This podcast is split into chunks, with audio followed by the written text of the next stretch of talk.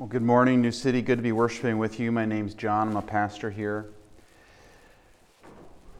There is a series of books that I really like by an author named Susan Howatch.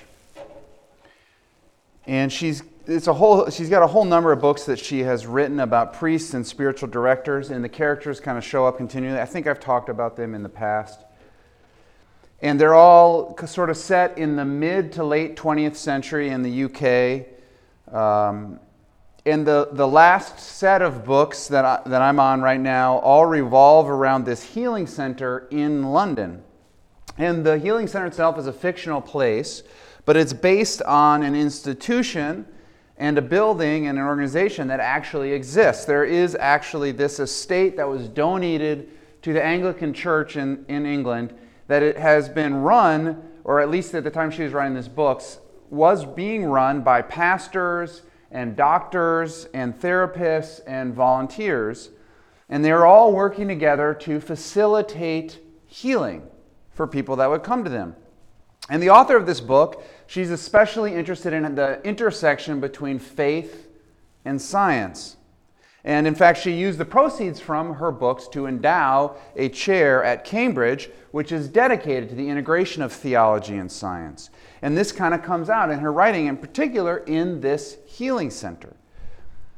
As she develops the characters in her stories, they're always having conversations with people at the healing center. And one conversation will be with a, a doctor or a psychiatrist, and another conversation will be with a therapist, and another conversation will be a priest, and another conversation will be a spiritual director.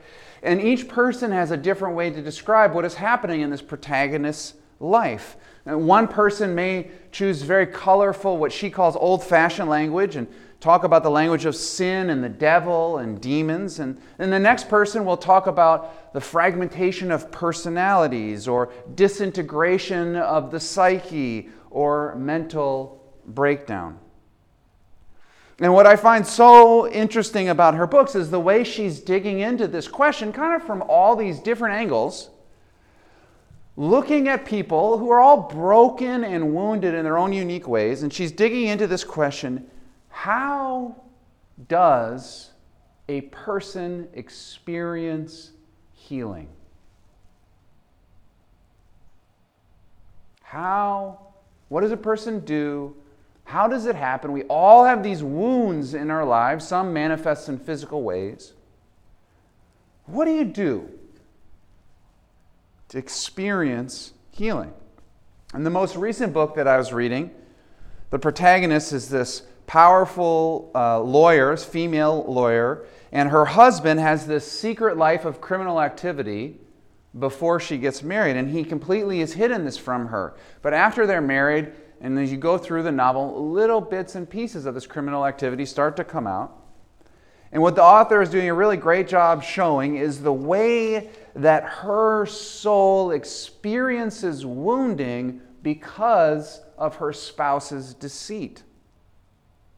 Because she's being lied to by her spouse, it's inflicting these deep psychological wounds on her soul. And the bigger the deceit, as she uncovers more and more, the deeper the wound is that she experiences. And so then the particular question of her story is how does she experience healing for this wound? How does she learn to trust people again? How does she learn to live in a world where she has relationships with individuals, where she has varying levels of intimacy without looking askance at everything they say and wondering, is there something more to what's behind the statement they're making to you? There's no simple answer to these questions about how a person who has been wounded experiences healing. It rarely takes place overnight, but at the, the heart of all her, the, the people in her stories who are experiencing healing, there's always kind of the same general solution, even though it looks different in everybody's life.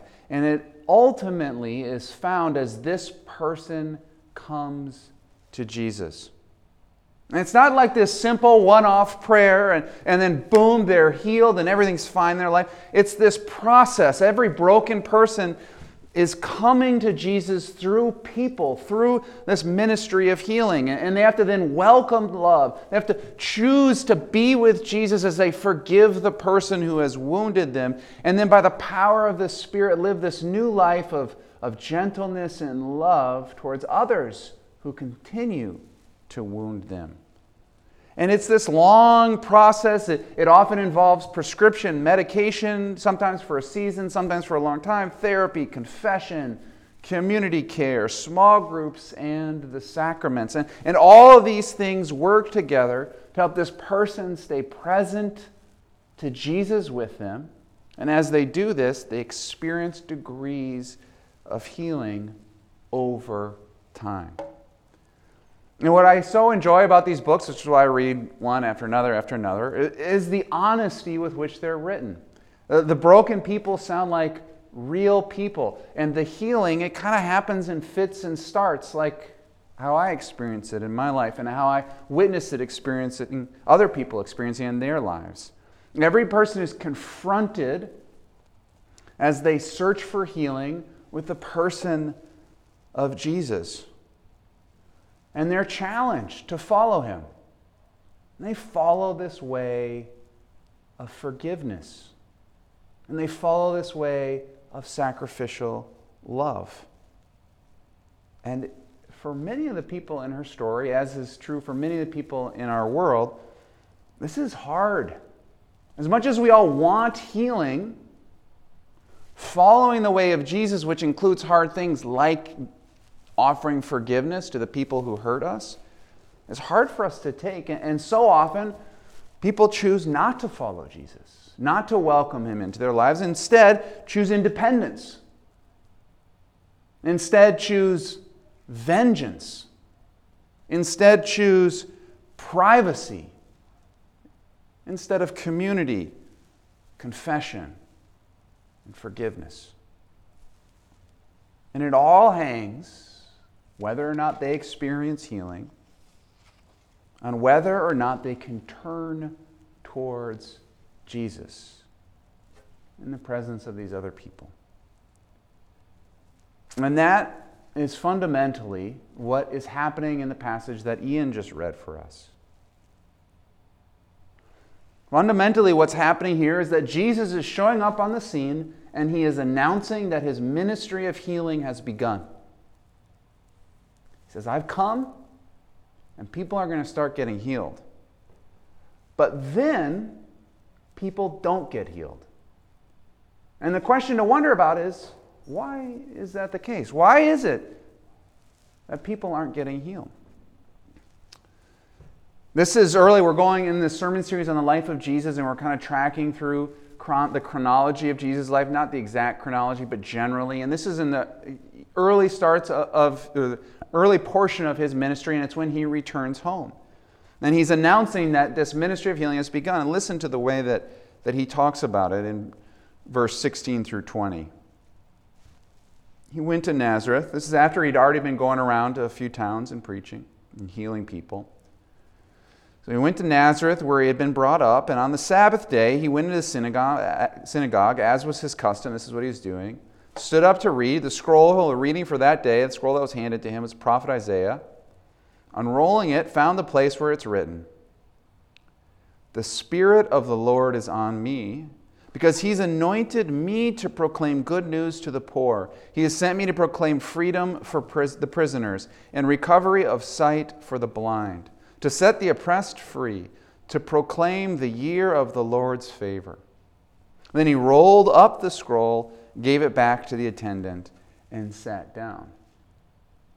And he says, Today, this reading is fulfilled, which is his way of saying, Today, my ministry of healing is happening. And he's bringing healing for all aspects of life. There's sort of this holistic healing that's described in this Isaiah passage. There's addiction, there's healing for physical injury, there's, there's healing for oppressive relationships, and this is all good news because Jesus is saying, I'm offering you this sort of whole life healing that's going to result in you having a better life. And this is good news. But it's not something he's primarily going to going to accomplish through, you know, just fixing people's, you know, external problems. Freedom for captives. He's not going around breaking people out of jail. He's helping the poor, but he's not just handing out money. The primary thing that Jesus is offering in this ministry of healing is something spiritual within you. He's offering something to people at Nazareth, this spiritual healing. But what that means is that each person can choose to accept it or not. They have to decide whether they're going to welcome Jesus and then experience the healing that follows or not.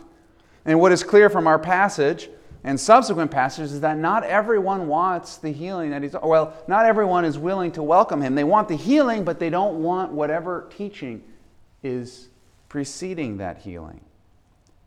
And this particular story in nazareth is sort of like a microcosm of what happens in all sorts of towns throughout israel and really what happens in all of israel when jesus is rejected and his offer of healing is rejected by God's people, and he's sent to the cross.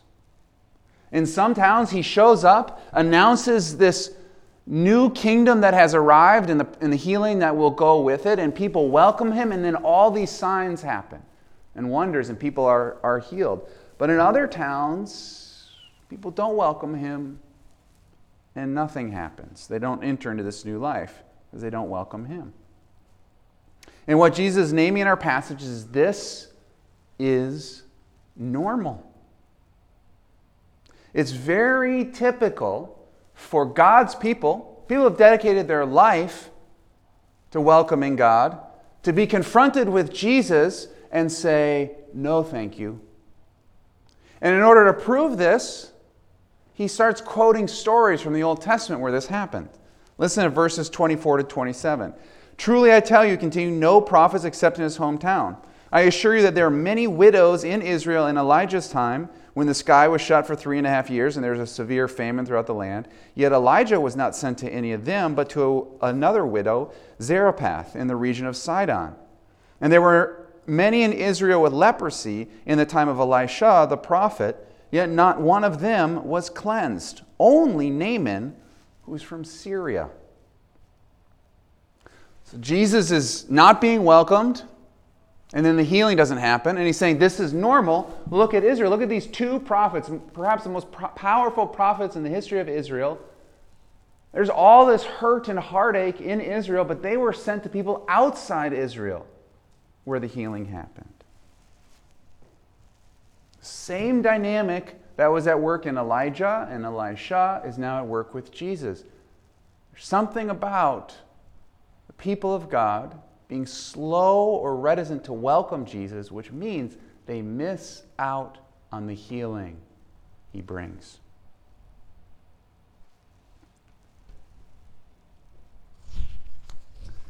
Try to explain this. He says this in verse 23.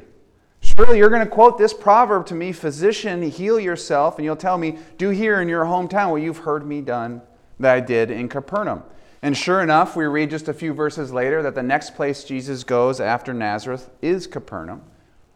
For Luke 4 31 to 32. Then he went down to Capernaum, a town in Galilee, and on the Sabbath he taught the people. Same thing he did in Nazareth. They're amazed at his teaching because his words had authority. So Luke's drawing this parallel. In Nazareth, they're amazed at his teaching, but then they say, Isn't this Joseph's son? In Capernaum, they're amazed at his teaching, but then they say, his words have authority, which means they listen to his teaching and do them.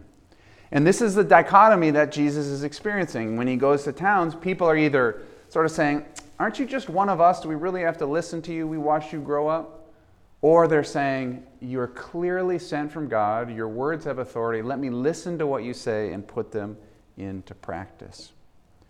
And this dichotomy of responses to how people are receiving Jesus' message of the kingdom has come near becomes more and more clear throughout the Gospels. People's responses become more and more stark. And in chapter 10, Jesus sends out his disciples to all the towns all over Israel, and we see the same thing play out for them. People respond differently to this message. Listen as I read. This is a longer passage, but this is what happens as the disciples go out all over Israel. And you see the way that the Nazareth story is a microcosm of what's happening in all of Israel. After this, the Lord, the Lord appointed 72 others and sent them two by two ahead of him to every town and place where he was about to go. He told them, The harvest is plentiful, but the workers are few.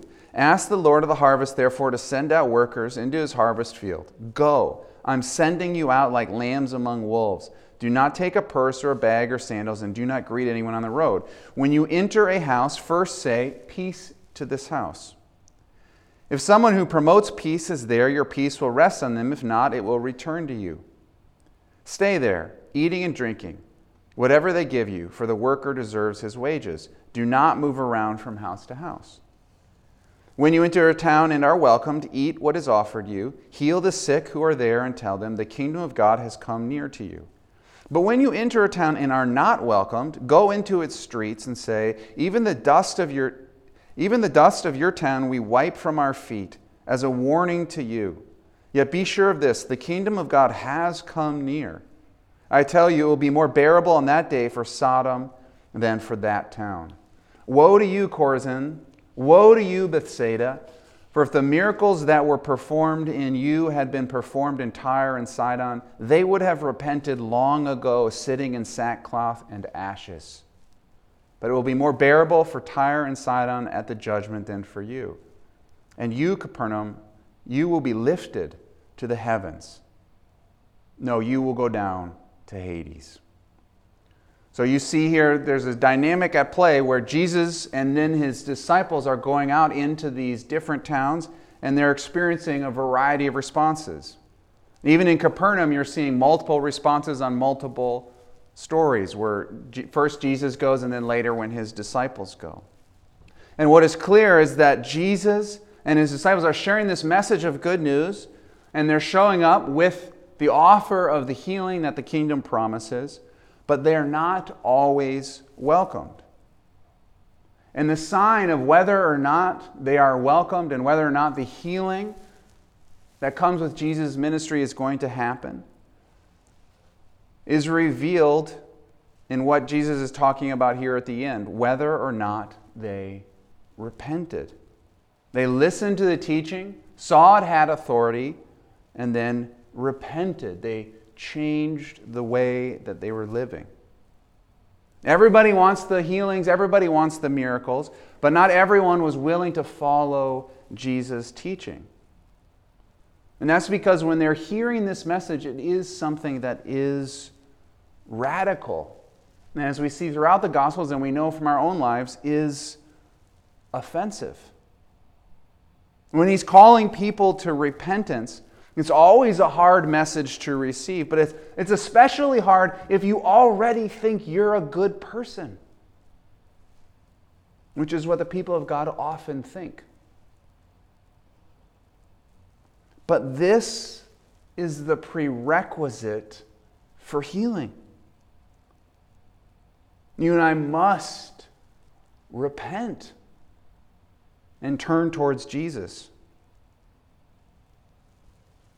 People must see Jesus, hear this call to repentance, and not say, Who are you? We saw you in diapers like when you were growing up. Or, or Who are you? I'm already in with God. I'm, I'm a, a son or a daughter of Abraham.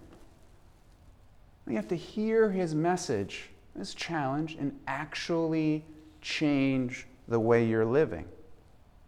And what is the essence of repentance that he's calling people to? He's calling people to die. He's calling people to follow him to the cross. In order to have this great life of freedom, this full, abundant life that has joy, it has healing, it has freedom, you and I must be willing to die. Our self righteous self must be ruined. As we let go of our attachments and choose instead to go this way of sacrificial love. We have to die to status. We have to die to achievements. We have to die to security, power, self righteousness, vanity, greed, fear, and so many more things that Jesus reveals in his one on one interactions with people throughout his ministry. And instead of being attached to these things and thinking we need them, We have to die to them and then choose to follow Jesus' example of sacrificial love for others.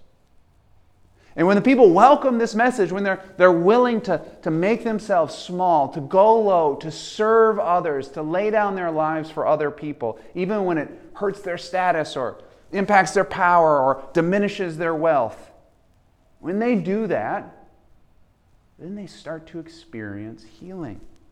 The kingdom bursts forth in their community, and healing starts to happen in people's lives. Their willingness to welcome Jesus and accept this hard message of, of going the way of the cross, of dying to, to the worldliness of this world, is the necessary prerequisite to the fruit bearing experience of healing and freedom. So, the question for you and me, the parallel to you and me, is that the same dynamic is still at work. You and I often resist the call of Jesus, the teaching of Jesus, the authority of Jesus, and then miss out on his healing because we're reluctant to repent, to change the way we're living. We miss out on healing. So, the question that we are invited to consider from this passage is Do we want to be healed? If so, then we need to repent. We need to change the place we're looking for happiness.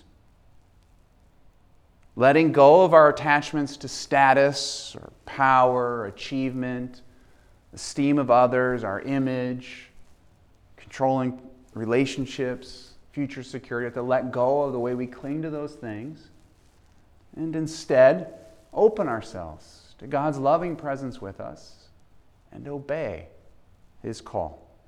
This is the way to healing. In the books that I was mentioning before, written by Susan Howatch, one of the things I, I like is that she does a really good job of showing how hard this is for people to welcome Jesus she is pointing out, just like the people in Israel when Jesus arrived, that some welcomed him and others didn't. But what I also really like about these is that kind of that same dynamic is at work in the same character's lives. So, like, there's one character who, in an earlier book, he's the protagonist and um, he's a priest and he gets involved with this woman and it's very inappropriate and then it gets found out and the fallout is all sorts of pain and suffering in her life and his life and in his uh, all the people that he's in relationship with.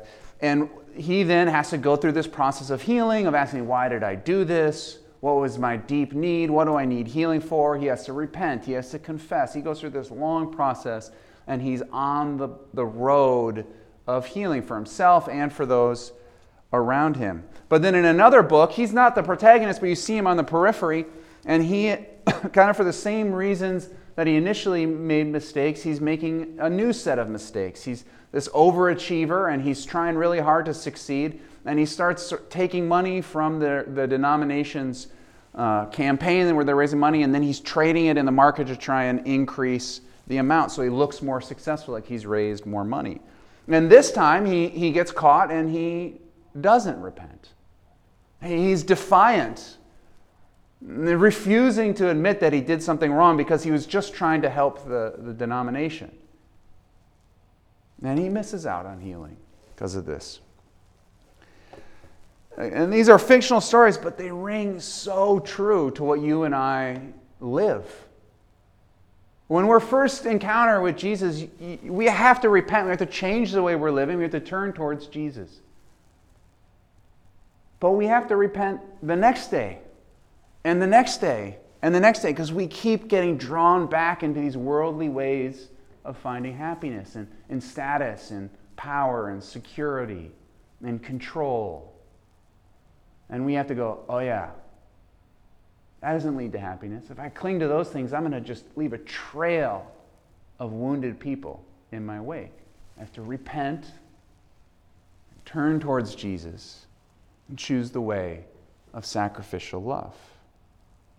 This is the journey that we are all on. Every day, you and I have to repent of the way, the places we're looking for happiness, and choose to follow Jesus if we want healing.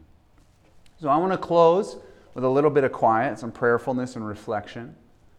And if you're comfortable, I invite you just to close your eyes. And the first question I want you to hold before the Lord in prayer and in quiet is simply where do you want healing?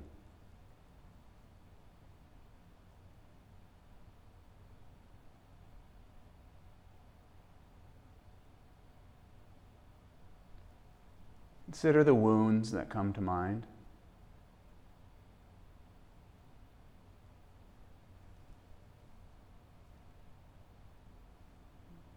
If you're comfortable in the quiet, you don't have to say this out loud, but in the quiet of your spirit, you can just say to Jesus, I need healing for this, and just name that in the quiet.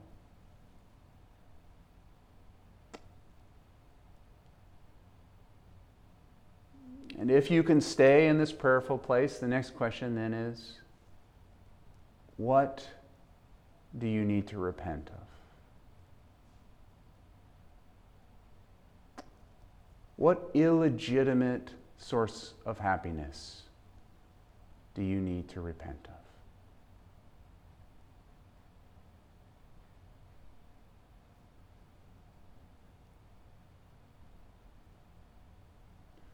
O oh Lord, make us